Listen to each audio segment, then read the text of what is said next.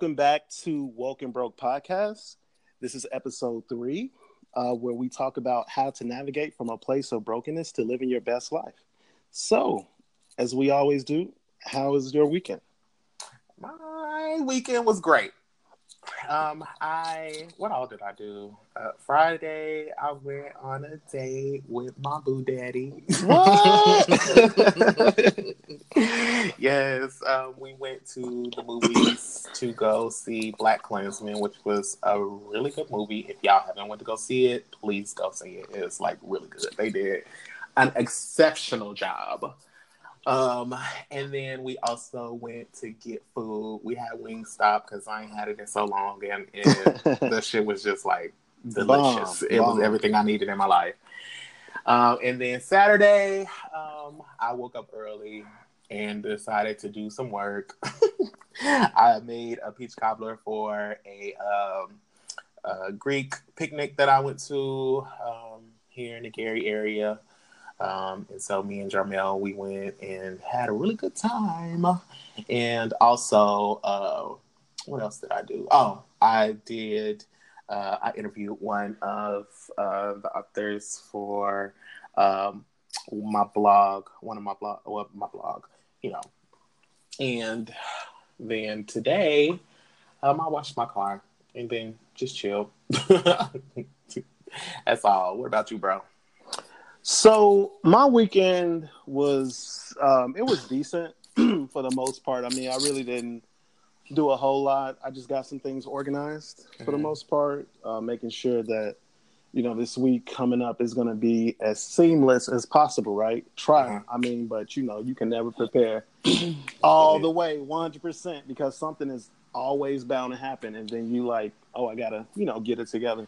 But now I relaxed again, like last weekend, and I just relaxed mostly. Um, caught up and reconnected with a few friends and things like that. So just doing checkups with people, just seeing how everybody is doing. Um, people I haven't talked to in a while, so connecting with them. Just you know, getting an um, update on on people's lives. I mean, you know, your friends and family and everything like that. Um, I cooked. Yes. I miss your What food. you cook? y'all, I made some. Um, I so I tried this oven fried chicken, right? And I had some some wings and legs, and then I also made some like fried cabbage and with potatoes and bell peppers, onions, bacon, the works. Mhm. and you know, season it up and everything. I was trying to be, you know, more healthy. I was like, I had I had a taste of some fried chicken, and I was like, you know, Michael, you're supposed to be you're supposed to be doing better. You know, you are supposed to be, you know, leveling up, so to speak. Uh-huh. you, you can't be just eating fried chicken like that. And I'm like, well, damn, I want the fried chicken. So, you know, but I, was like, want you know the what? fried chicken. Right, I wanted to taste that crunchy, crispy skin. I, I wanted all that. Like, let me. I need to have that in my life. That's what I was craving. Yeah. So I went with the oven fried version, and I must say that it came out pretty well. So I was Oh, excited. good. I'm excited about that. I'm gonna have to try that because Yes. I've always wanted to try it, but I've always been scared that I'll make it and it'll be soggy. Mhm. Right, that's my fear too. Oh, it won't be soggy. You just gotta put your oven at the right temperature and pour your little uh, mixture of butter and olive oil on top of the chicken so it can crisp up extra crispy. Mm, You be in there. Like it's it's it's not hard. okay. Yes, you such a cooking ass person. I love it. Like I be cooking, but I be cutting myself, burning myself. I It do too. real. Wait a minute, let me- I do. Yeah, I be I so traumatized. Like I Uh. have to slice my whole finger. Yeah. But practice makes perfect. Well, That's practice true. practice True. makes That's true. professional. I'll, I'll say professional. Right. There you go. Because I have gotten better with the knife. So There you go. And what about you, friend? How was your weekend? it was good. I got to catch up with family this weekend. My little cousin was in town. And then I got to see my older brother and his girlfriend, who I really like. You know, sometimes my brother wasn't always the best at picking folks. And like, this girl, she just has a really great vibe about her. Like, I can kick it with her. You know, it's not a lot of people you can just be like, you know, Mhm. breaking bread with. And she's just, you know, she has a really good energy. And then my cousin just had a baby on the 5th. Mhm. Oh. And so I got to meet him. He was so cute. Like I got to just hold on him and smell him and all his. And then he mad dropped a deuce in his diaper, like and I was like, Well just let it out, baby. Just right. Do you let that boo? thing on out. Do just do your thing. I'm just here. Right, your right. world. I'm just living in it. Like, you know. So it was really, really nice to like catch up with her. And she's a new mom. So it was it was nice. It was a great, relaxing, family filled weekend. Oh, I'm glad you enjoyed it because I did. yes. And then we got to go back to work tomorrow. right. Back to And you work. know, Back to work. My students, they have been um my students this year, like I really do love them. Mhm. but they're a lot more immature than my third graders last year. Like they're they're like very like immature, and I know I say that like you're like, well, they're third graders, of course they're going to be immature, but they're a lot. Um, they're just babies. Like they Mhm. were bringing up nap time last week. And I was like, honey, that was pre-K and kindergarten. right. Like we don't take naps, boo, in third grade. Like I wish we did. I truly wish we did. right. They're like, I'm so tired. And I was like, Well, did y'all go to bed last night? Well, I was up. And I was like, Okay, well, there you "Take go. your- there you go. Yeah. Take your behind the sleeve. Shoot. Right. Trying to uh, be grown. Trying to be up grown. Kicking it. yes. Just up kicking it.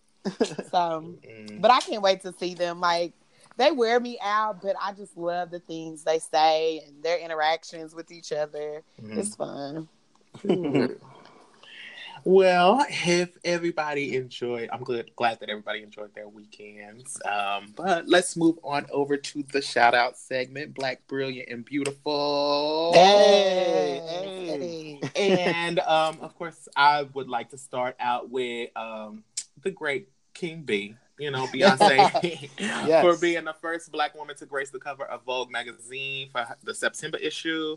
Um, and she selected Tyler Mitchell, a 23 year old photographer, to shoot um, the cover. And he is the first Black photographer in the history of the magazine to shoot the cover, period, which is crazy to me.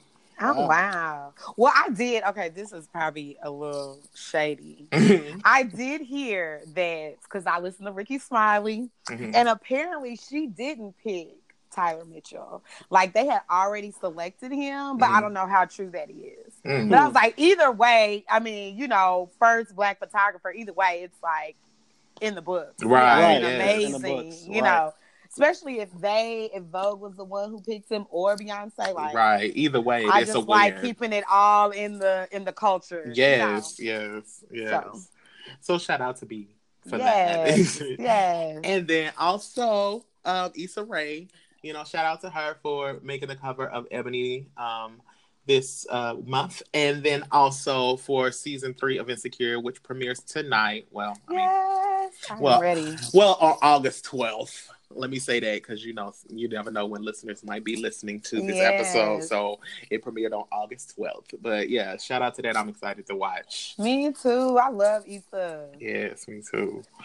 And then um oh, this one is a little more personal. So y'all know One, one, one, nine. of course I'm in a fraternity.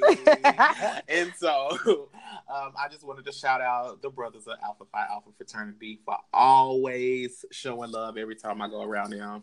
Like literally, I've been in MIA for weeks, like literally maybe months, and I haven't been able to like see them or talk to them. I hadn't been to any like meetings or anything, even though I should should have been because I did all this work, like you know. But um, I and so like I've been like really absorbed in my work and stuff, but um, like I said, we've had that picnic, that into uh, uh, the Greek picnic this weekend, and it's just like catching up. Like it, nothing happened. Like no Yeah. time had passed, and just the love that they show me and uh, Jarmel, you know, when we come around and stuff, it's it makes me happy that we live in today's day and age and not Yes. you know, in the past, just because you know things have changed, a lot, Right, like within yeah. the past few years, because like that was almost unheard of in the past, and so just feeling all of that love and positive energy, just you know, and, and have the inclusion that they have, and and and, and everything, just definitely just is something to speak towards. Yes. Yeah, but um, yeah, alpha so- men, alpha men are, are great men. So I will say that. I will say Outstanding that as well. Outstanding I will say that as well. leaders. Thank you, thank you. um, but then also, of course, y'all, we um, have to sh- definitely shout out Nate Beats. Um, he Yes, Nate. made our Nate- intro um, song in like it's dope as fuck. Like, I'm so happy that like when we reached out to him and gave him the vibe that we were looking for, he was definitely able to deliver um, everything that we asked for. And so just for knocking that shit out of the park, I definitely want to shout him out. If y'all like the beat, you know, and are interested in uh, finding him, you can find him on Instagram um, and I think all social media actually at Beats by Nate. That's at B E A T Z B Y N A T E. Um, or you can email him at natebeats uh, at gmail.com and that's N E I G H T B E A T Z at gmail.com. Um, and just to get some dope beats and instrumentals and all that good stuff. So shout out to Nate. Yeah, Shout out to Nate. Yes, and then my last one um, is just I just want to shout out to like all the authors um, that have participated in uh, my blog series. So of course, you know I have two blogs. One is my personal literary blog, which is like my journal, and then I have like the professional literary blog that focuses on self discovery, self care, Mhm. self love, and self reflection and I've like really been on the kick to get people thinking about their purpose, who they are, and what they really want to do in life. So I just wanted to do something using that platform to reach as many people um, and really get us thinking about, you know, the personal work that we have to do in order to move forward in life uh, through the tough situations that we deal with. So I just wanted to shout out all of the authors, including you guys, because y'all Yeah. y'all have helped me out too. so I wanted to shout Aw. everybody out um, for um, helping with my summer event called Discovering Your Path.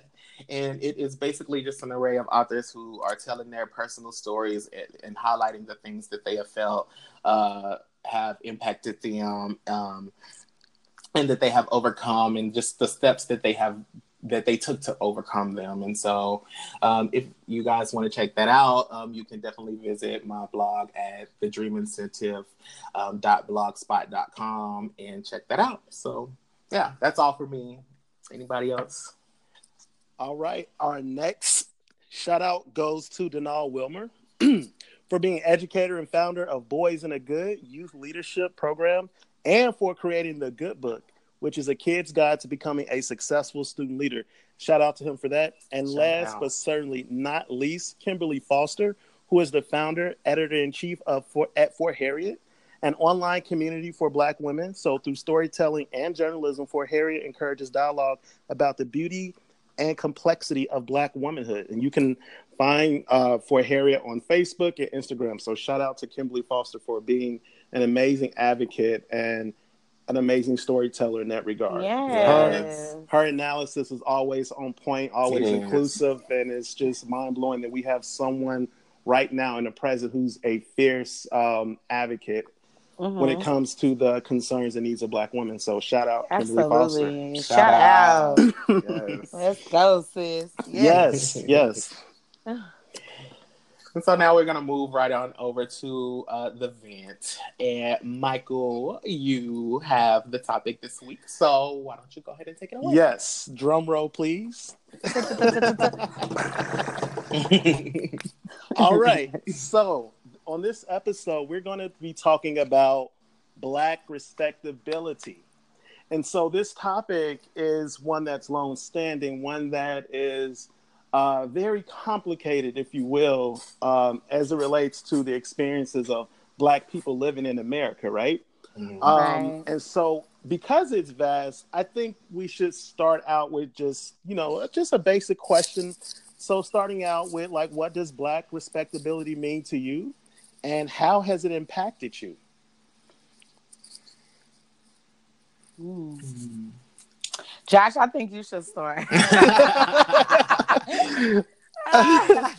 well, um, I would say that Black respectability respectability has impacted me, uh, or what it means to me is being able to um, sh- to express yourself and how you um, want to be accepted, you know, in the world without having to be limited by other people's views, you know. So the way knowing that the way that I as a black individual shows up in the universe versus any other black individual, you know, sh- how they show up in the universe, it all deserves respect, you know, and it shouldn't be limited, you know, to being viewed under like the gaze of you know whiteness or any other pr- perspective other than what it is that we are expressing you know mm-hmm. and so just being able to um, give what it is that we have to give to the universe and it being accepted and appreciated um, without being muffled or discarded or um, stolen and, mm. and things like that you know um, and how it's impacted my life personally. Um, of course, you know, I am both black and gay, mm-hmm. um, well, and male as well. So, like, the way that I um, show up in the universe today versus the way that I showed up, you know, maybe five, six, eight years ago, you know, is completely different. And I thought that I had to be what it is that people said that I was supposed to be. You know, I right. had to portray the image that my family um, portrayed, you know, which is that, you know, great, you know, staple, you know, black family that, you know, business owners known in the community, so we always had that image to uphold and i thought that i had to be that same type of person i thought that you know i had to have the right career and be with the right, right man or woman you know and have the perfect mm-hmm. family and live just the perfect life you know and that is what i strive to do and um it wasn't until i was able to actually dig deep into who it was that i was becoming and who I wanted to become. You know, that I was able to identify what it is that I was, like what I wanted out of life and how I wanted to show up, you know, not only in in in life overall, but like in the workplace, at school, in my romantic life, all of that, you know, and just not trying to fit within any other standard other than the one that I create. Because, you know, like Lauryn Hill Hill um, on her Unplugged album, I say this all the time but she says on her Unplugged album that uh, you shouldn't be trying to fit into anybody's standard. Like we were all created to be our own individual standard, you know. And so that's just kind of how I've gone, you know, with it. You know, just a, taking who I am and allowing myself the freedom and liberty to be who it is that I am within the moment. And if I change, I change. If I don't, I don't. You know, right. Um, but making it my business to um, ensure that I am being my authentic self in every situation and not letting anybody else, you know, um, whether it be, you know, whiteness or, or, or anything else to muffle that or change that or try to distort that in any way. Mm-hmm. So, yeah, that's what I would say. All right. well, for me, it's just simply about free expression and not um, being sorry for how you feel and what you believe in and having the confidence to stand up for that and speak out on mm-hmm. whatever you feel is important to you and recognizing that as a black woman how i feel and my expression is different from other black women and sometimes it's the same and being mm-hmm. totally okay with that like just because we're all black doesn't mean we think and feel the same way about certain things mm-hmm. you know and it's impacted me a lot because I've always been the type to kind of shake the boat a little bit. Mm-hmm. Um, because in high school, I grew up in a majority white high school, and I'll never forget my senior year. We had um, there was a situation with Jena Six. Was it? It wasn't my senior year. It was like my junior year, I think. Mm-hmm. And it was um, Jena Six just happened, and I had bought a shirt at the Langston homecoming, and it had like Jena Six, and it was like a noose and all that stuff. And so, like, I had wore it all day, just proud, just black as fuck, just proud. I had the shirt on. And by the end of the day, it was like seventh period. The principal had called me into his office, and he was like, "We're just all getting along, and I don't understand why you would wear that shirt. So please don't wear that shirt again. And the and the conversation wasn't even open for I can't even call it a conversation because I had no say in this discussion at mm. all. So it was more like I'm telling you, we're all getting along. We I don't need you wearing that shirt, so don't wear it again. Boo, I wear I wore that shirt the next week. Yeah, like, you're not gonna tell about me. Like, yes. cause I was upset, like y'all, and you know me, like I like confrontation, like when I was younger, like was bad, and I still struggle with confrontation, but I be damn, right. you know, right? Like, and so like I was, I remember like leaving his office, and actually he didn't even have me in his office; he had me in the hallway. He just called me down, mm. and when I was going into the office, he stopped me outside in the hallway and talked to me. And so I was just feeling like defeated. I felt like, why is he trying to censor me? Like he clearly doesn't understand like mm-hmm. what is going on. And we had all like as the black student population, we had all decided to wear black, you know, mm-hmm. um, to support these young men. And I was the only one with the actual like Jena Six shirt, right. like, you know. And so it was like, how dare he? Like, especially since every year since my freshman year, we have been getting death threats. Mm. Like, I'm gonna kill all the black people. Oh my god! Every year, y'all, but it was always after basketball season because you know majority of the players on the football team are black. Mm-hmm. Majority mm. of players on the basketball team are black. Mm-hmm. So I just felt like, so is this a thing? Like it's the spring, we're bored. Y'all ain't got nothing else to do but want to kill us. So right. like during wow. the highlight of our seasons when we're getting state championships and all that, nobody has any issues with black people. Mm. But now, like, you know, we're in March, April, and all of a sudden people are writing this stuff on the wall, and then we're getting accused of writing it ourselves. Oh, yes, they had called us into the office and was like, "This was found on the wall. Um, who did it?" What? That's weird because uh, that's wild. It's directed at us. Yeah, like at us. Like it was, and so we were like, "Are you kidding me?" So we have like called the news because they weren't gonna do anything. They weren't gonna take the threat seriously. So we had me and my homegirl. We called the news. We let them know like this has been going on. Yes. They don't have any plans on protecting us. Mm. They ended up hiring these rent cops, and it was like, what they gonna do? Like, right. you know, hello. and so it's like I've always felt like in in those white spaces that I've had to be the good one, mm-hmm. not to mm-hmm. shake the boat and just say the right things because we're all getting along. You guys aren't you know, slaves anymore. There's no discrimination. We're all going to school together, mm-hmm. you know. Right, and it's right. like, okay, but there's still huge issues that are going on. And don't think I'm not gonna speak about it. Right. So I still wore my shirt and every other black thing after that. Like and I had it, yes. Obama. I couldn't wait till I turned 18. Yes, me too. Obama. Like, right. and, I, and my friend, my homegirl, she was making her own ghetto ass screen print shirt. and I was like, boo, I got a list of what I want. Can you make me this shirt, this shirt? So even though I wasn't as vocal about um kind of like my beliefs and what I stand, I always tried to showcase it in my clothing. Yes. Like, so whether it was like a t-shirt or whatever, because I knew it made them uncomfortable. Right. I know y'all about to be so uncomfortable with the shirt I got on. And it just kills me because you know nobody said anything all day long about that Jena Six shirt. Mm-hmm. And then as soon as like the end of the day, like boom, then it became a problem. Yeah. right. I already wore this shirt. Everybody didn't seen it. And you think I'm not gonna wear it again? Because right. I am. I paid my twenty dollars and I'm about to Listen. wear this shirt. Yes, Listen. as fuck. Maybe I should get out. uniforms. Maybe I should get uniforms and then I we wouldn't have this problem. But since we don't have uniforms, I'm gonna wear this shirt. Right. Like, you all got me messed up.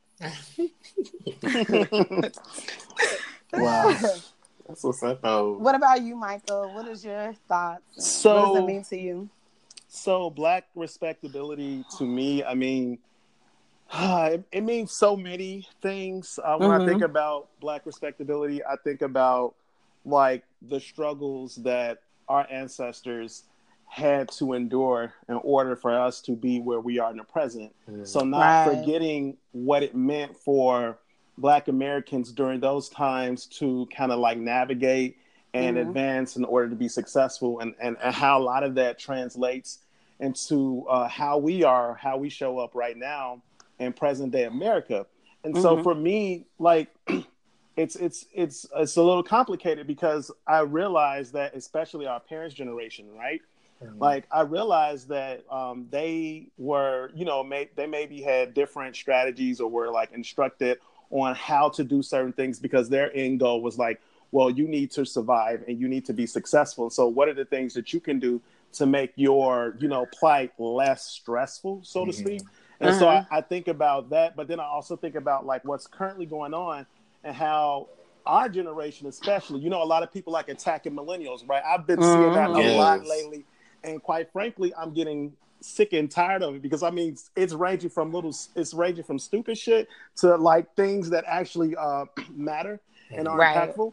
But I realize that the generation that we live in now, we're definitely not ones to conform to like being respectable Negroes. Like we just right. aren't. Like No. that's just the bottom line. Like we just are not gonna sit up here and fold into the fabric of that understanding. Like that's not something that we're gonna just take lightly. Now I'm not saying that that's 100% across the board, but for the majority of us, we definitely are uh, critiquing and pushing back against those uh, ways of thinking. And so I, I like I said, I understand that it's important for us to be successful. It's important for us to advance, and there's certain things that we can do. But I feel like as it relates to us, like um, in our interpersonal relationships as Black people living within our communities, I think we do just like a terrible, jo- uh, just absolutely terrible of. Uh, we are really y'all. We are really bad when it comes to like trying to tell each other like what to do in order to be seen as valued in the eyes of the mainstream society. It Yes. is sickening. Mhm. It is so yes, sickening it is. because as far as I'm concerned, we can do all of those things. Like Mhm. pull your pants up, um, um, pronounce all of your words, talk like you got some sense. You know those types of comments right. being directed towards us because that's quote unquote supposed to help us become successful, Mhm. supposed to help us make it. But doing any of those things, will that stop any one of us from being killed out here in these streets? Exactly. Uh, by the state. And At when you're talking about state violence and an organization of it, like, is Mhm. that going to stop us? We don't even have to look too far into the present. I mean, we have countless unfortunate examples of that happening. But just let's look at Martin Luther King. right. Unfortunately, like he to me represents the epitome of respectability in terms of somebody who was highly educated, an effective leader, Mhm. somebody who was doing um, grassroots and community organizing, was able to command a crowd, was very charismatic, very powerful in his ways of like leading people, Mhm. and yet he was still killed. I mean, and Yeah. so as far as I'm concerned, respectability ain't never saved nobody. And Right. don't think it's gonna save any of us. Like that's just like my personal thoughts that's on it. real. As far as like uh, what does it mean to me, and like how how has it impacted my life? So it's interesting because so I work in education. I work in higher ed, Mhm. and I understand that the field of higher education um, for some people looks like a way to like advance Mhm. your life because I mean you go to you know get your degrees and then you go into your different communities of practice and you know you become successful. But then there's this other side of oh you have to do very specific things right. while you're in that process in order to be successful. Anything that is outside of the line of that, you're gonna have troubles. Mhm. You're gonna be looked at differently. You're gonna be, you know, outcasted. You're gonna be all of these things, and none of it is um, um none none of it centers around like community building at the point where you do not buy into the status quo. Mhm. And so like it's like how I see it playing out. Like I'm, there may be like for example like some programming that I may want to do, and I feel like oh this is gonna be dope. You know what I mean? Like the students want to do this. Like you got music and stuff involved. So what one of the things that I have noticed and I am and I hate it, absolutely can't stand it. It's like when I'm thinking about my programming feedback for me is like oh make sure that the music um doesn't have any um cussing words in it or like making sure that it it doesn't and I'm on I'm like wait a minute wait wait wait wait hold up hold up hold up so I was just at this other event last week, and the um, organizers were white, Mhm. and they had music blasting down, and not one, not one of the songs was censored, and they Mm. had it all What? going on, and ain't nobody say nothing. Mm. But before I even get a chance to like do anything. Make sure this, this, that, and third. And I'm like, what the fuck? Like, I mean, seriously, it's like I familiar. Don't- I Right. just, it's Mm. just it just it's like why am I being policed to Mhm. this extent? Like that's free fucking expression. Like Right. if, if this song is dirty or whatever, oh the fuck. And we're oh, the fuck- grown. This ain't no elementary Grown, school. grown. Like, listen, grit, Hell. listen, grown. This is college. This is post secondary education. These are not little kids. exactly. You These- know- these are not little kids. honestly, that is when we was in AfroLam, that was the thing. And because you know I was president, and that was the one thing that really would like piss me off whenever it came to like our programming and stuff is that we would Mhm. have these dope ass ideas for things and they would always get shut down by administration because of the fact of like the way that they thought that it would be perceived by like the white, community. masses. Yeah, yes. it's like Right. I, am not doing this for them. Like you know what I'm right. saying? They are free. They're free to come. They're free to join in, whatever. But that's not. It's not directed to them. You know what I'm saying? And just the fact that we had to try to cater to what would make them comfortable Mhm. just always turned me off. And it's like you're Right. advocating to us for them instead of the other way around. And that's why we established these organizations in the first place, is so that you could fight for us, you know, in our expression, in our inclusion in these spaces, you know. Right. So Right. Absolutely. Right. I, I 100% agree. I mean, I, I mean, there are countless other examples as well, but it's just that that's just one of many that shows where it's especially when it comes from our, from our own people, like their Mm-hmm. idea of what's going to help us be more successful. Like a lot of it Mhm. is, you know, demonstrating how we can be um, um, viewed as valuable and not like, you know, you know, unkept or just, you know, like we like we don't got no sense. Like it's a like the proper and correct way to do things, and it's Mhm. like right. this what does this have to do with anything in the experience that I'm trying to create right now Exactly. in this moment? Like, Exactly. it is not going to do nothing. Like if anything, is going to hinder what my vision was for it in the first place. Exactly. right. Mhm. I mean, truly, and I mean, I- it's just it, happens over and over again. You are like Mhm. it's a constant thing, and what I'm I'm what I what I am happy to see is that there are more people challenging the status quo. And I mean, don't get me wrong, like there are different ways in which people want to strategize to you know challenge and everything but Mhm. the the overall fact of you know well there are just certain things that you can't do like it's different for black people than it is for white people it's like yeah i know that and i know a lot of that is steeped in racist stereotypes and it's unfortunate that um, people in positions of power are not more effectively challenging that um, dialogue and really Mhm. trying to recenter the narrative to create more of an expanded understanding of the black experience in america to be more inclusive of some of the Right. things that are culturally relevant to us and not have that Mhm. muffled and not have that watered down at best. It's like right. I need more of that from black leadership. But we can um move on because we got, we got some more we got some more questions tonight in the episode. So let me um let me go on to the next one. So the next one says what role what role does respectability play in the black community? Mm. What role does respectability play in the black community? Um, I it's hard, like to say Mhm. it because I feel like it it it differs based Mhm. on generation, honestly. right. Absolutely. because like whereas like I don't know about y'all, but like as far as like what I can perceive is like our parents' generation and the people that fall within that particular generation are focused on trying what it appears to me is kind of like assimilation. You know what I'm saying? Uh-huh. do what you have to do in order to not cause any waves within the system because we all got to survive. Like, you know what I mean? Right. Right. Right. Which I understand within the era that they grew up, it made sense to do that, you know, because of everything that they Mhm. were exposed to. However, in our generation, we don't give a fuck. Like, you know what I'm saying? We just Right. don't.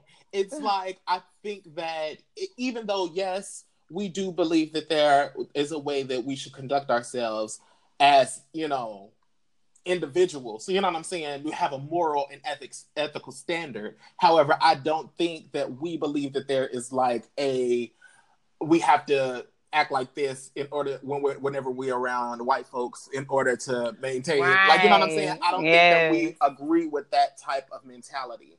Right. I think that we're more so like, you know, um, well, this is who I am, this is who I choose to be, right. and you either take it or leave it, you know. But I'm I'm going e- either you take it and allow me to perform with the platform that you have created, or I create mm-hmm. my my own platform. You know what I'm saying? Right, right. And I, I, I would like more of that. You know what I'm saying? I would mm-hmm. like for our community to be more open in that way. I would yeah. like for, and then like it's even worse for like generations younger than us because they really mm-hmm. don't give a mm-hmm. fuck. Like you know what I'm saying? They do right. They do. Whereas we might be like, "Ooh, this might make me look bad." They don't give a fuck. They're like, I don't really care because at the end of the day, I'm young. You know what I'm saying? Right. And right. This is what it is, and like they get, a, it's like we get a better sense of things. You know, Then, well, I'm not. I'm not gonna say that I'm not going to say that we get a better sense of things, you know, as far as like our identity and how we should express ourselves, you know what I'm mm-hmm. saying? Because they, the prior generations did the very same thing when they were young as well. Right. You know, yeah. but it's like today, like with our generation, we take those freedoms and we continue to advocate for them, you know, mm-hmm. openly and in secret. Like, you know, it's right. not any, you know, well, we can fight behind closed doors, and then, but when we go out into work and into the streets, then we have to put on this mask or this performance. Right, right. It's not really that anymore. You know, it's this is who I am.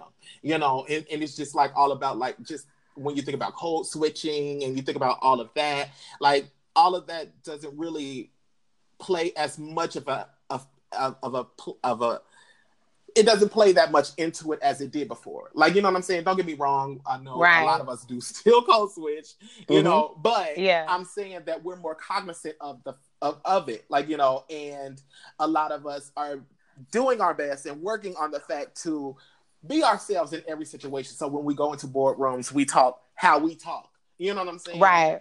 To where, you know, maybe not be, you know, hood and like cursing stuff, but like still, like right, still how, you, yes, yeah, yeah, put yeah. your expression on it. How it is that it comes out of your mouth, like how you speak on a day to day basis. You still continue to speak that way because otherwise they're not going to get comfortable with you. You know, right. and it's not about anybody else's comfort. You know, at, at the end of the day, and I think that's what it's what should be highlighted, you know. Right. And um, just knowing that those differences and those nuances are, are, what make us beautiful is what should be highlighted in all areas, especially within the black community. And I just want I want to see more of that is what I'm saying. Absolutely. Does that make sense? Well, and I yes, it makes sense. Yeah. It makes sense. Absolutely. Okay. Um yes, just because I feel like as youth, as this, as our generation, like we are the voice. You know, mm-hmm. um, you're not gonna see change if we're all trying to be cookie cutter and mm-hmm. just play by the rules and be yes, you know, yes ma'ams and you know, and mm-hmm. not shaking the boat a little bit because that's how you get change, you know. And I feel like it takes a village, and the village has to support the youth in that free mm-hmm. expression. And I like love my church. Like my church can be very like traditional, but they're all about free expression. And like my twin, he was like the singer. Mm-hmm. Can sing his ass off, but I could not hear, carry a tune in a bucket. Like that just wasn't my thing. but I like I discovered that I love to talk and that I mm. didn't mind talking in front of p- other people. And so my church was able to like give me opportunities to be able to do that at a very young age. Like I was reading the announcements and you know stuff like that and if I had any issues just in general, I was free to express them, you know? Mm-hmm. So having that support is important and having people who will back you. Yes. And that whether they feel, you know, and they teach you. Like, so for example, um, a couple years ago, a local church had an event, a local black church had an event with the local police to kind of bridge the community. Mm. And so I was going to be kind of like the representative from my church and just kind of scope it out, see how it was, you know. Um, and my when I left the event, my pastor had I had met with my pastor later, and he kind of asked me, you know, how the event went, and I was like, it was cool, but it really felt like we were kind of trying to make the police and the white folks feel comfortable. It really mm-hmm. wasn't we really wasn't diving in deeply about the issues in our community with black people and the police, you know. Right. And so being able to freely tell him that, you know, like I felt like it was a low key a coon show. Like it was just mm-hmm. weird, y'all. It was just oh my god, like for one, we it was majority white people there. Like the black people wasn't even fooling with the event really. Like mm-hmm. and I was like the youngest person there. Uh, which is sad because I'm like almost 30. So it's like, where are the young people? Like, where are right. the high school? Like, they need to be a part of this conversation. You know, Lanks, we have an HBCU down the street. Where why are they not? You know, they're residents of our community too. Like, they should be involved as well. And so, my pastor has always like had my back on things, on my expression, and like I read the announcements now, which I think people probably think is pretty square, but I like reading the announcements. no, yeah. And I and I truly like make them my own. Like, and people are always like, they're so funny, and like, and I've even had a person like, um, it's like, well, you did that a little ghetto or something like. Oh wow! Like, what? Like, excuse me. So you know, I went to my pastor and I was like, well, you got members that aren't pleased with how I how I do the announcements or whatever. So, and I love him because he's shady, just like the first lady. They both a little shadiness. Mm-hmm. He he gets up after I read announcements and he was like, "Thank you, Danielle, so much for giving those announcements. And if y'all got a problem with how she doing, you're more than welcome to to sign up to do the announcements as well." I was like, "Dang, he didn't have to say all that," but like, I appreciate it. But it's nice when you have that village who yes. supports you and your voice your and back. what you think is important, you know, because I use that platform to spread knowledge on what's going on in the community and what we need to be aware of. Right. So um, just having whether they feel comfortable with it or not, him giving me that free range to to speak those things yes. is important. And we need to do the same thing for our youth and the next generations coming up. Like giving them that space to express themselves and not apologizing for how they feel. Right. Wow. Yeah, know I'll be long winded sometimes.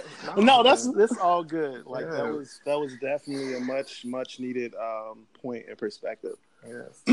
so, for me, what role does respectability play in the Black community? I mean, I don't feel like it's you know just one role. Mm-hmm. Um, I see um, as far as again taking a historical um, perspective, taking historical um, perspective into consideration. I very clearly see like the role of it in the black community from then until now.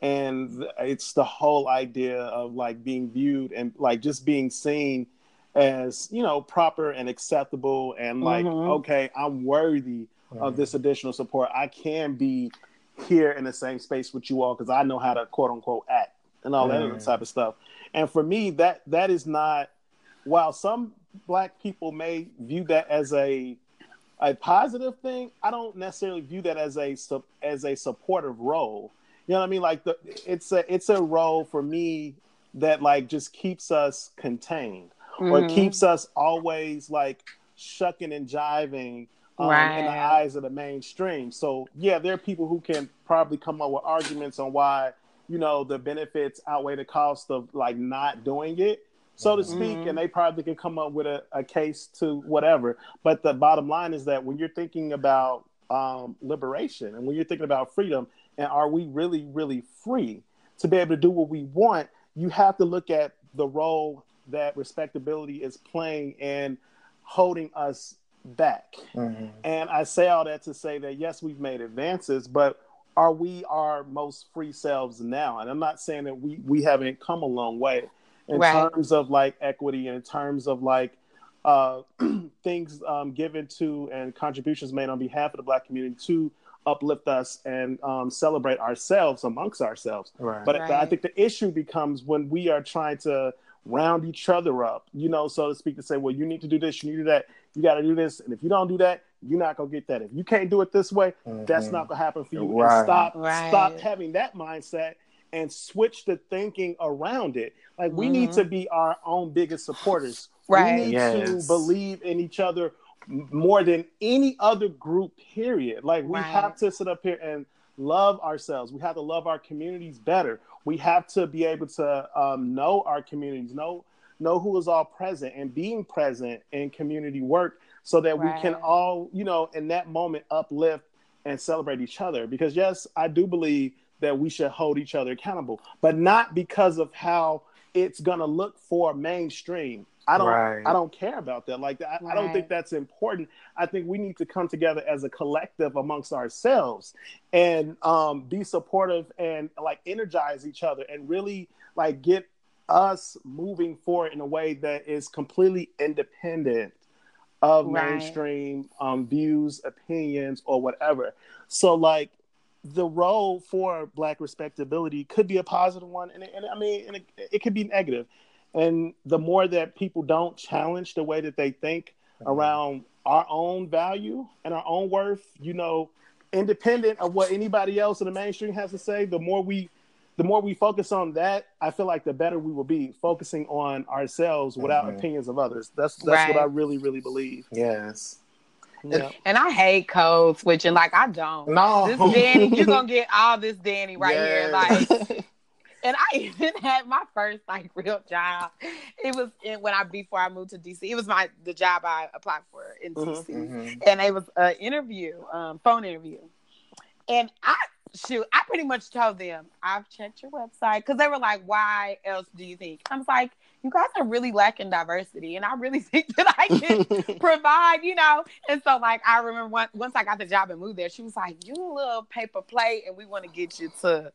Fine China, but I still never changed. Like you gonna What the fuck do Danny. that mean? No, Yeah. Wait a minute, so wait a minute, wait a minute. What? She was white no, too, and it wasn't like she was black. Because if she was black, I would have respected it probably a lot better. But it was like, girl, I ain't stunning you. You're gonna Ooh. just like you got this in my interview. oh my god These people that I'm gonna work with is gonna get the same thing because I know I'm not this ghetto girl. I didn't come from the hood. Like, right. I'm from this small town, Guthrie, but this is just my You personality. Danny, Like yes. I'm Danny. Like I'm not gonna change. Like I've done it before, and it's too much work. Right. time. Like, right I'm not an actress. I do not, and I don't. It's all about like feeling confident, yes. and I don't feel confident speaking that way. And I commend like all my brothers and sisters who can do it and do it well. Yes.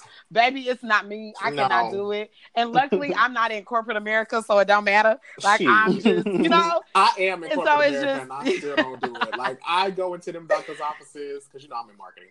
I go Right. into those doctors' offices, or when they call me on the phone, and I'm like, "Hey, Doctor So and So, what is it that you need? Like, you know, how can I help?" you? right? Like, you know, and I mean, like, and they love me because Yes. I am. I'm organic. It's organic. Like, you know what I mean? I'm always me, and I think that's what it is. Like, you should always be yourself, no matter Right. what. And if you have Now, to if I muscle meet you and your vibe is off, I'll Mhm. straight be like, "Oh yeah, hmm Mm. short with you. Right, You're right, not gonna right. get the Danny you would really love. Like, you know, I'm not gonna give you all that because you don't deserve that Right. energy. If don't you know, deserve it you don't deserve- deserve it right? my girl, and- because I like to when I meet people, I like to connect with them somehow. Like, you know. Right. And so, like, if you your energy on some other stuff, I won't even go there. I'm like, I'm not even gonna waste my time. I'm just gonna pray for you and move on. Right.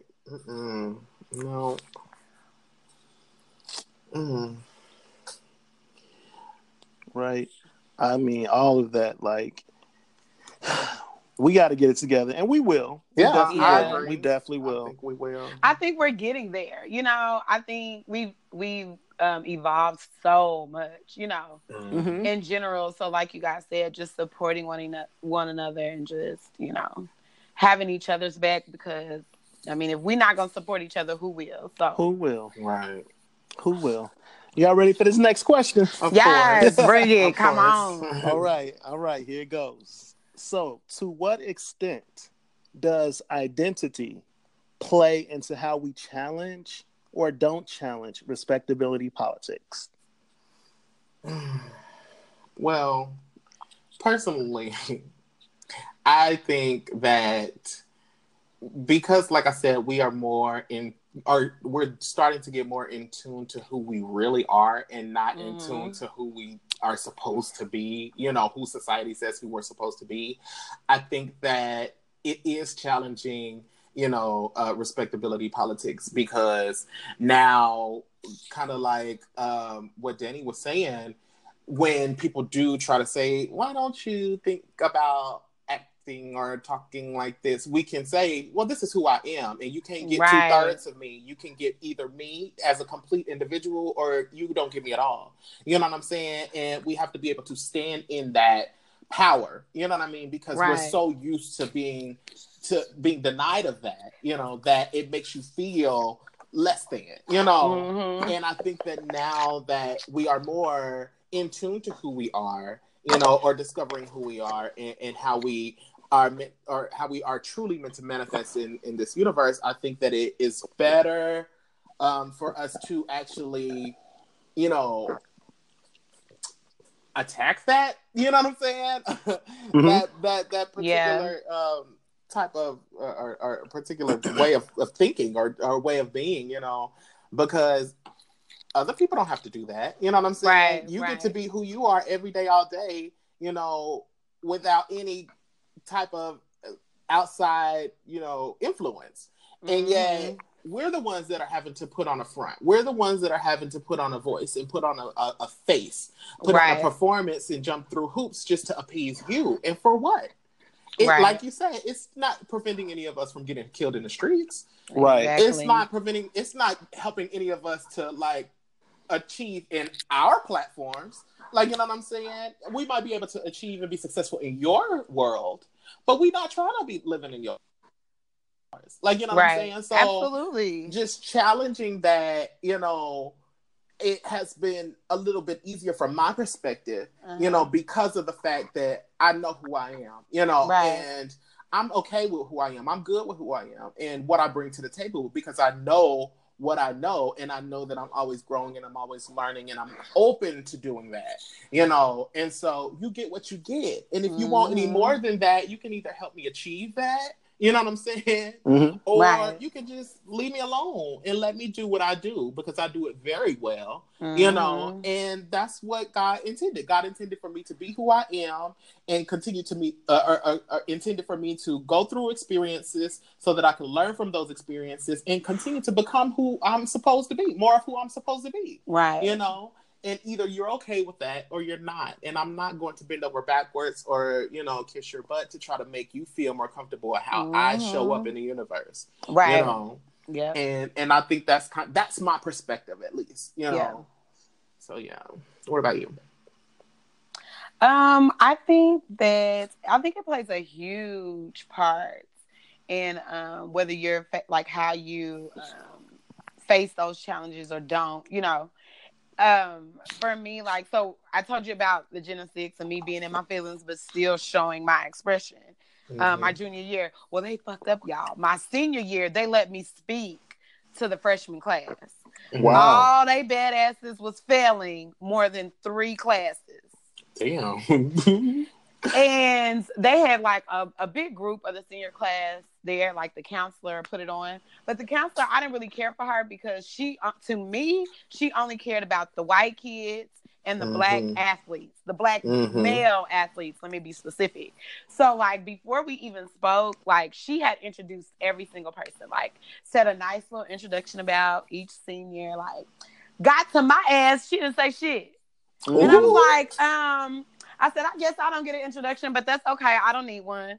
And I mm. and I mm. pretty much spoke purely to the young black males. And I let them know that I was speaking just to them because they need somebody to speak just to them, you know? Right. And I laid it out. I was like, you know, not a lot of people are rooting for you. They rather see you dead on the streets or in jail instead of, you know, living your purpose or doing your best. You know what I'm mm-hmm. saying? And so being able to use you know, my free expression to encourage that group of young men and women like meant the world to me. You know what I'm saying? And so, mm-hmm. um, I but it took me trying to figure out who I am and that confidence in my identity to be to have the courage to be able to speak to them. So I think it's like an evolving thing, and like yes. once you you it's like in a step by step and you have to be willing to kind of you know venture out and do that and not mm-hmm. be afraid to use your voice because yes. you can be saving our generation you know what i mean and that's what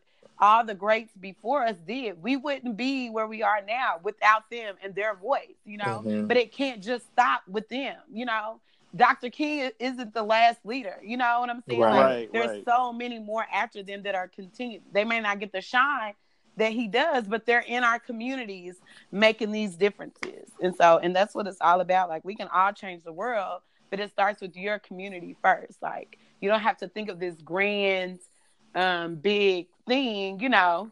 It, it starts with your community and what you're doing and saying to them to right. kind of change their thinking and their their actions. So, mm-hmm.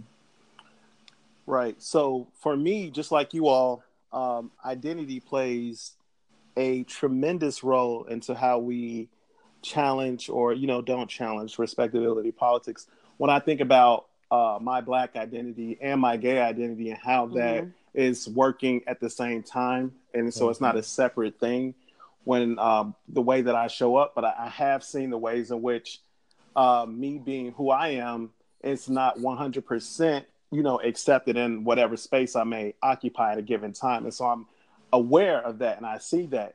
And there are opportunities to challenge that. So for me, when you're thinking about like your identity and then again this idea of respectability politics, what's what's acceptable, what's not acceptable, what what you need to do what to quote unquote advance and the proper ways to be and socialize in this world.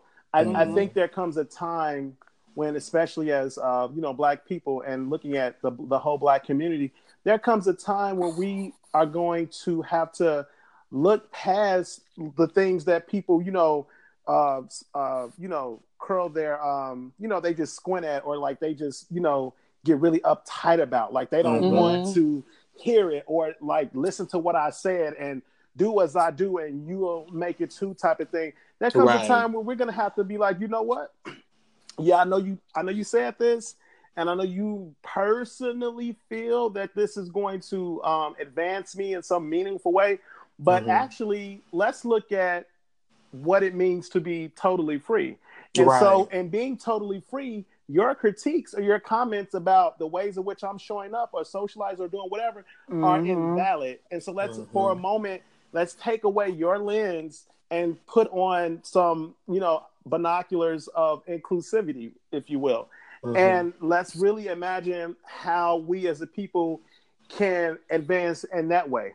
Right. Because right. people are still wanting you to again show up in a certain type of way, be a certain type of way, do this X, Y, Z, and they're not trying to be considerate of everything that you bring to the table. You bring right. multiple and layers of identity to the table, and they only want to engage with one aspect of that identity. Mm-hmm. That is mm-hmm. ridiculous. And more importantly, it's oppressive and it inequitable. Is. And it right. does not make for an inclusive vision for doing anything as it relates to the empowerment of the black community, as far as I'm concerned. Now, you're mm-hmm. going to have people that are going to argue, well, we need to focus on this, then, and third, and we can pick up the other pieces later. No, because we've been doing that since we have been yeah advocating mm-hmm. and being advocates for ourselves, mm-hmm. we can't afford to continue to do that because people get left out of the conversation, and that yes. leads to a whole slew of other issues affecting mm-hmm. us as individuals and as a collective. Yes. So instead of trying yes. to tone police and water down somebody's you know personality or who they are every part of them why don't you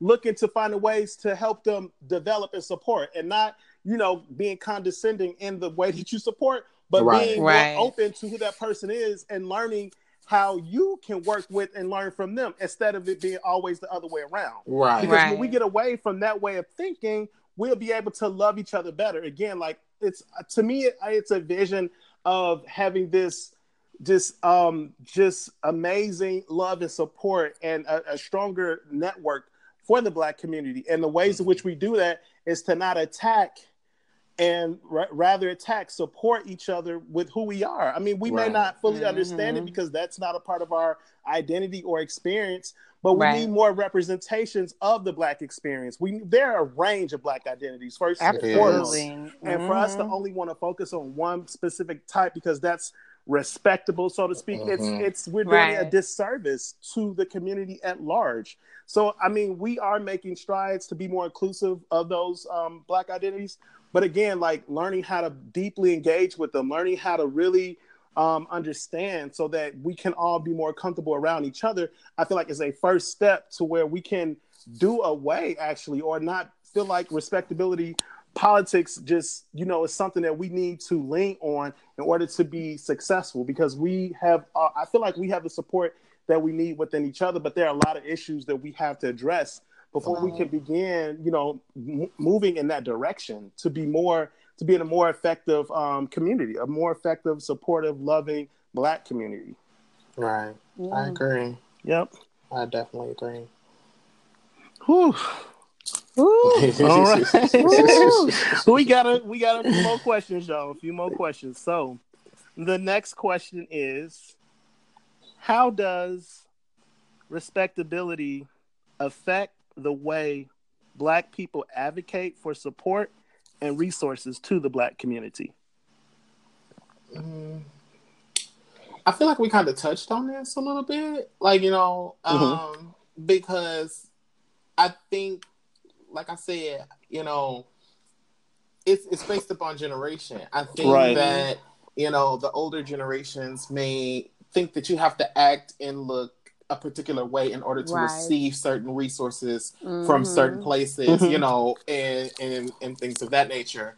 Whereas I don't think I don't think for a good majority of us in our generation, I don't think we, we really care for that. You know, I don't want Right. your handout if it if it requires me to not be me. You know what I'm Right. saying? Absolutely. and we want things a particular way. It's just like what you were saying, Michael, about you know, as far as like um your your at, at at your work, you know, Mhm. Mhm. and, and having to censor, you know, the black population, but them not censoring the white population. Right. You know, why do we have to censor ourselves and be left with the pieces that you guys give us? You know what I'm Mhm. saying? Mhm. just in order to get something when it other populations are able to get everything that they need and want and could ever ask for by being themselves Right. which is and a lot of times very mediocre let's just be real Let's You know what I'm saying? real. And i mean we have this beautiful array of of personalities and expressions and ways of living and culture you know what i'm saying Mhm. that just is not ever explored and not ever able to be highlighted all because of what you think that we're supposed to look like and talk like and Right. act like that's like asinine to me you Mhm. know, and it's offensive, you know. And so, in my eyes, it's like if I have to do that, if I have to put on this front and I have to put on this face, I don't want your handouts. Right. I'll get it myself. You know what I'm Mm, saying? Because one thing that a lot of us are not strangers to is struggle. You know what I Right, mean? right. We've all went through it one way or another. We we can all identify with it. So if I have to struggle in order to get things done the way that I feel most comfortable and the way that I show up in this universe, then I'm going to do that. I would much rather do, that than to put on this suit tie and and expression, you know, and facade just to appease you in order to get whatever little bit that you have to give me. You know what I'm Mhm. saying? You can keep it. You know, and I would much rather go to a place, you know, to where I can either create the resources that um, our community needs Mhm. or, you know, find it in different, you know, backgrounds and ethnicities or different cultures. I would rather go out and explore to discover those things than to come to you and have to put on this fake front. I'm not I'm not about that. Right. And I if if I could speak for, you know, you know, the people that are in our generation, I would say that the majority of us feel the same way. no, you know? absolutely. I know I do. the exact same way. You hit it right on the nail. Like, I don't even need to say anything. Like that's exactly how I feel. Well, I certainly don't need to say anything to that either, bro. You pretty much. You I mean, it's summed just it facts. up. Pretty much. Facts are facts. Like, I mean, it's facts are absolutely facts. Like if if they're not going to give it to us, um, with us bringing our our full selves, then we will find another way. Yeah, we will that's find another way.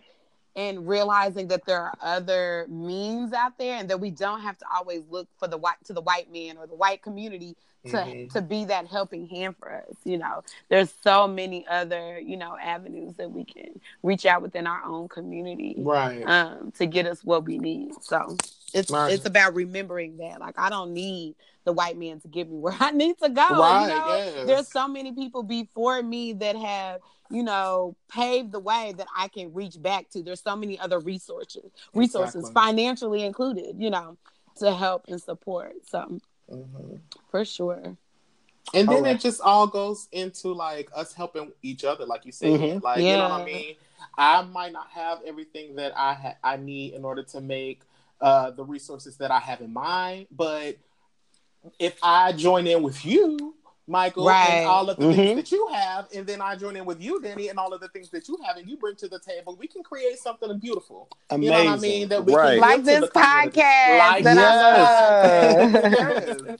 like that that's what it's all about. So no, we do not need your handouts. You can keep that shit. You can do what you need to do over You there can on keep your that little shit. end and continue being pasty over there and bland while we have our seasoned um, spices and, and beautiful array of of, of of luxury over here, you know. And when you want some, then you can come get some, but don't fake it till you make it, because there ain't no faking over here, boo. Ain't that it? At all. And that's it. At all. In that order. In that order. In that order. Ah, so we have one final question. The last one, and so I'm gonna go ahead and read it. so how how would black leadership so how would black leadership look without using respectability as a way to advance the black community? You know what? You know how we are when we go to um, cookouts, Mm. or how we are when we are at tailgates. You know, especially when you go to like HBCU tailgates and everybody is just relaxed in themselves Right. and talking and open. And I feel like black leadership would look just like that if black if there was no respectability you know if there if, if it didn't exist i feel like Mhm. that's what the black community would look like everywhere you know what i'm Right. saying Right. because when we get into those relaxed spaces it doesn't matter where it is when we get into those relaxed spaces it automatically comes out. You know what i'm saying? Right, right. Mhm. it automatically is oh well i know you are interested in doing this this and this and this. I know this guy over here and he does da, da, let me introduce you. To, it's, it's automatically that. They don't care about how you know you look or how you sound or how you act or what. no because you get to be yourself in that moment you know because it's all about enjoying yourself. Uh, the cameras ain't on the lights ain't on the eyes ain't on you you in you in a safe environment in a safe space and so I feel like if that could exist on inside the system, like you know what I'm saying, Right, right. or around a system adjacent, like you know what I mean, because we can be uh, adjacent to the system without necessarily participating in it. You know, Right. if it could exist in that way as well, then we wouldn't have any of these problems. Like you know, in my opinion, Yeah. you know but it's just a way of unlearning those behaviors unlearning the ways that you think is going to get you further or move you further in your career or whatever spaces you know and then just being open uh, and to being who you are Right. you know what i'm saying because i do Mhm. i think about like a lot of the elders that i um have been around, you know, in whether it be at the church, you know, or in in workspaces and stuff. And when I'm with them in personal situations, like you know, or in more relaxed situations, they are totally different than they are in their professional roles, right. you know. And it's like if you could just be that person that you are outside of your professional role all the time, if you could be that every time, all the time, you know, then you would allow you would break down barriers for me Right. to be myself at all times, you know, Yep. and then you wouldn't have these people who are suffering because they're hiding their true identities or trying to fake their way into, you know, getting becoming successful because they have an idea of what success looks like, you know, and they would actually get the the success that they deserve, you know what I'm saying, instead of just what is left over. Like you know Right. what I'm saying? Like so. I mean, uh, in my opinion, I feel that that is how it would look. You know, if respectability just didn't even wasn't a factor. You know. No, I agree. Yeah. Absolutely agree. It makes me think of I was watching ATL the other day. Which now that I'm older, watching that movie is like so different. And it, I was just thinking about New-New's dad and how Mhm. he was this leader for um what's Esquire? Is that what was that his name? That character who was working at the country club. Girl, now you know I ain't watched ATL in so long. I don't remember. Oh no, I ain't shit. But anyways, the character T.I.'s homeboy who uh you know, he was trying to make it out. He was trying to get a good recommendation from, you know, this university or whatever, or for this university, and he wanted to use New-New's dad um, for that recommendation or whatever. But he was kind of like a sellout. Like he was Mhm. from the hood, but he put on this facade that it was like, I mean, I don't know, like how to explain it, but I don't know.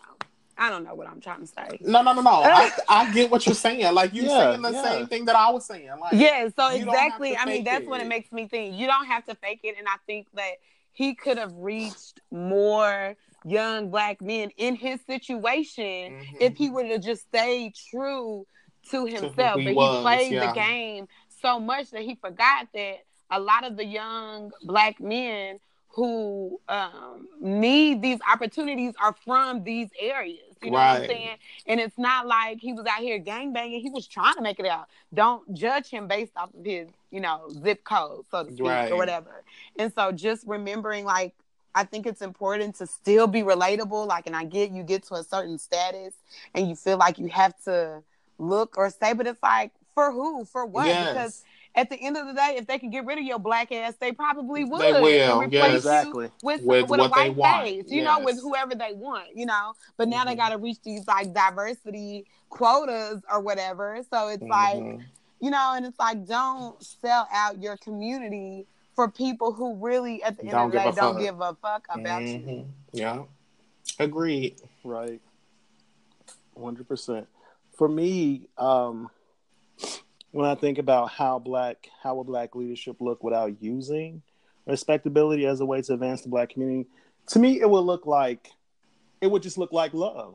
And I, and I say Mhm. that because and this is not to say that we currently don't have love for each other, but I Mhm. guarantee you we don't have love for every It's not unconditional. it's not Right. unconditional and it's and it's not reaching every um member of the black community. So Mm-mm. for for example when I, I think about this year there have been like uh, 16 uh, trans women murdered. Majority of them have been black trans women. But you don't really see a lot of um, coverage or advocacy around that except Regarding for the people who Mhm. like work with that population specifically. Mhm. and it's not like it's not showing up in other uh, black spaces to say hey this is an issue um, and that um, you know black trans women are being murdered and i mean i'm gonna have to you know challenge and critically hold us accountable in this moment um, as the black community to say that we need to be on it and we need to be responsive to what's going on in our communities not because the way that we want white people or mainstream to view us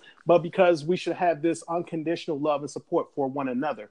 And it's Mhm. unfortunate that we we are striving to, to reaching that.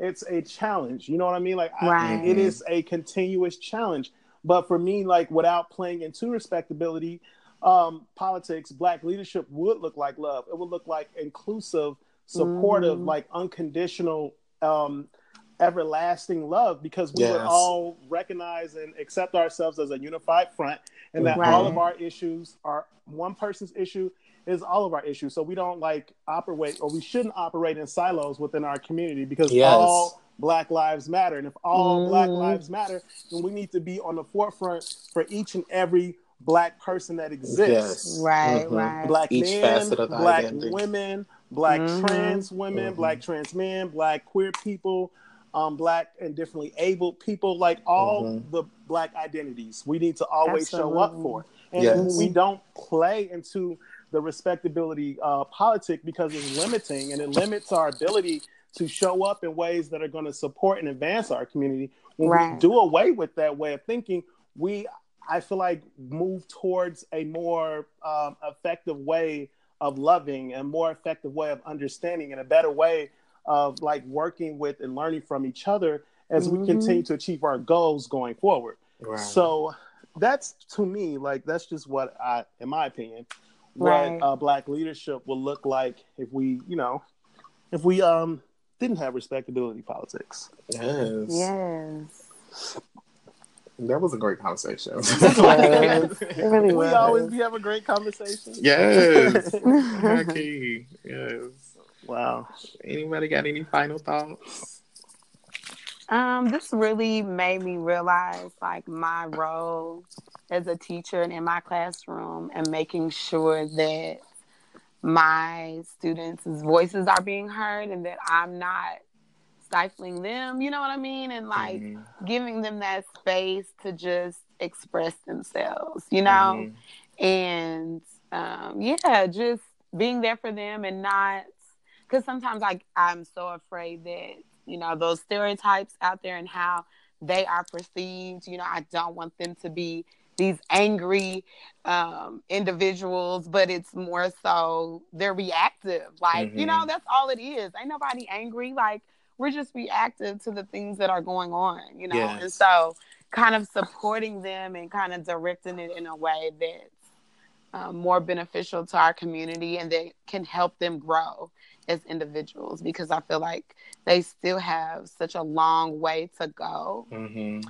And, you know, making sure they have the right path to take. And they're going to make mistakes, but just learning from them and just being them and not being afraid of being them. Right.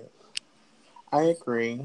Um, I, my takeaway would be um, kind of similar. Like just being able to advocate for other people, you know, and their exploration of being themselves, like or right. discovering who they are and allowing themselves their the their own freedom, you know, right. first to express themselves the way that they choose, you know, and right. then not or getting outside of or not allowing anybody else you know, to stifle that either. You know what I mean? Because first you have to get into your own mind, you know, or prevent your own mind or your own self from limiting you, you know. And once you get beyond that, then doing that with other people is easy. You know what I'm saying? Right, right. Because I'm happy with me and I'm good with me and who I am. And um, if you don't like it, I'm oh the fuck well, you know. So yeah. just being able to communicate that to other people and advocating for them while they're going through those processes mm-hmm. is what's most important to me. And I think that's like why I do go so hard to set up these particular platforms to so people can use their voices and and get to that point to where they do feel empowered in who they are and don't take no shit from nobody who try to tell them to be somebody else. Like right. you know, because that shit does so much damage to you. You know, it's very very damaging to you, and then you end up manifesting.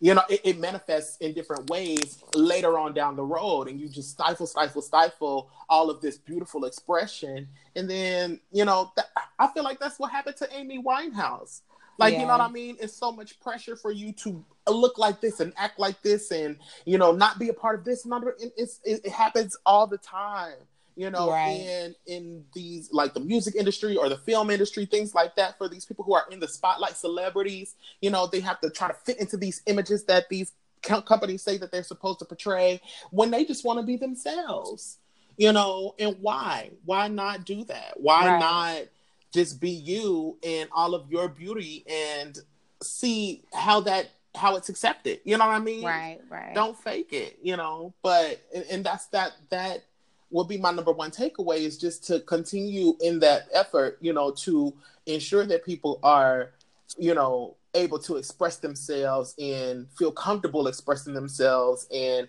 fighting for themselves and advocating right. for themselves and if they don't haven't gotten to that space yet stepping up and saying, "Hey, shut the fuck up," because he's growing. you know what I'm saying? He's doing what he's doing. And, you know what I mean? And that's that. That's what's most important to me. So that would be my takeaway. I had to. That reminds me of one of my students. Who's my cousin, y'all? Oh, mm-hmm. And he gives me a run for my money in my class, y'all. but he is so like, and everybody was like, "Are you sure he's bad?" Like, you know, he's a handful, and he definitely is. But he's so engaged in my class, like Mhm. he really is. But when you don't call on him, you would have thought that the fucking world ended. He's Mhm. like, you know, and I know he knows information, so I don't need to call on him. I know you know, boo. I need to make sure everybody else knows. right. Right. And when you don't call on him, he's throwing books, flipping chairs. And I was like, y'all just ignore him. He just wants attention. Just don't even. And then I end up having to snap at his ass. Like, are you kidding me? Like, I cannot always call on you. Like, I know you, and I had to let him know. I know you know it. Like, and and I don't know, just giving him that space to just express himself. Be, but I don't want him to be like. I think I'm just afraid that if he's this reactive, like I'm trying to save him for when he gets older, that he can't always respond in this way. Yes. Yes. But at the same time, it's like, you tell me what's upset you. Don't Mhm. just go out throwing books and flipping chairs. Right. That's not going to solve anything. You know what I mean? yes. And so just learning how to direct in, him into using his voice and not always flipping chairs and fighting kids. You know what I'm Mhm. saying? Yes. Like, yes. because I want, I think I'm just, I want him to live. I want, and I'm like, I see so much in you. Like you're gonna go off to college. Like he's a third grader. He don't, you know, he's not thinking about that right now. And so it's like, I just, I'm afraid for him. I think, you know, as a young black male, and I want him to use his expression in a way that's gonna benefit him. You know what I'm Mhm. saying? Like use your voice. You ain't gotta act like a damn fool because I didn't call on you Right. over some yes. spelling sentences, boy.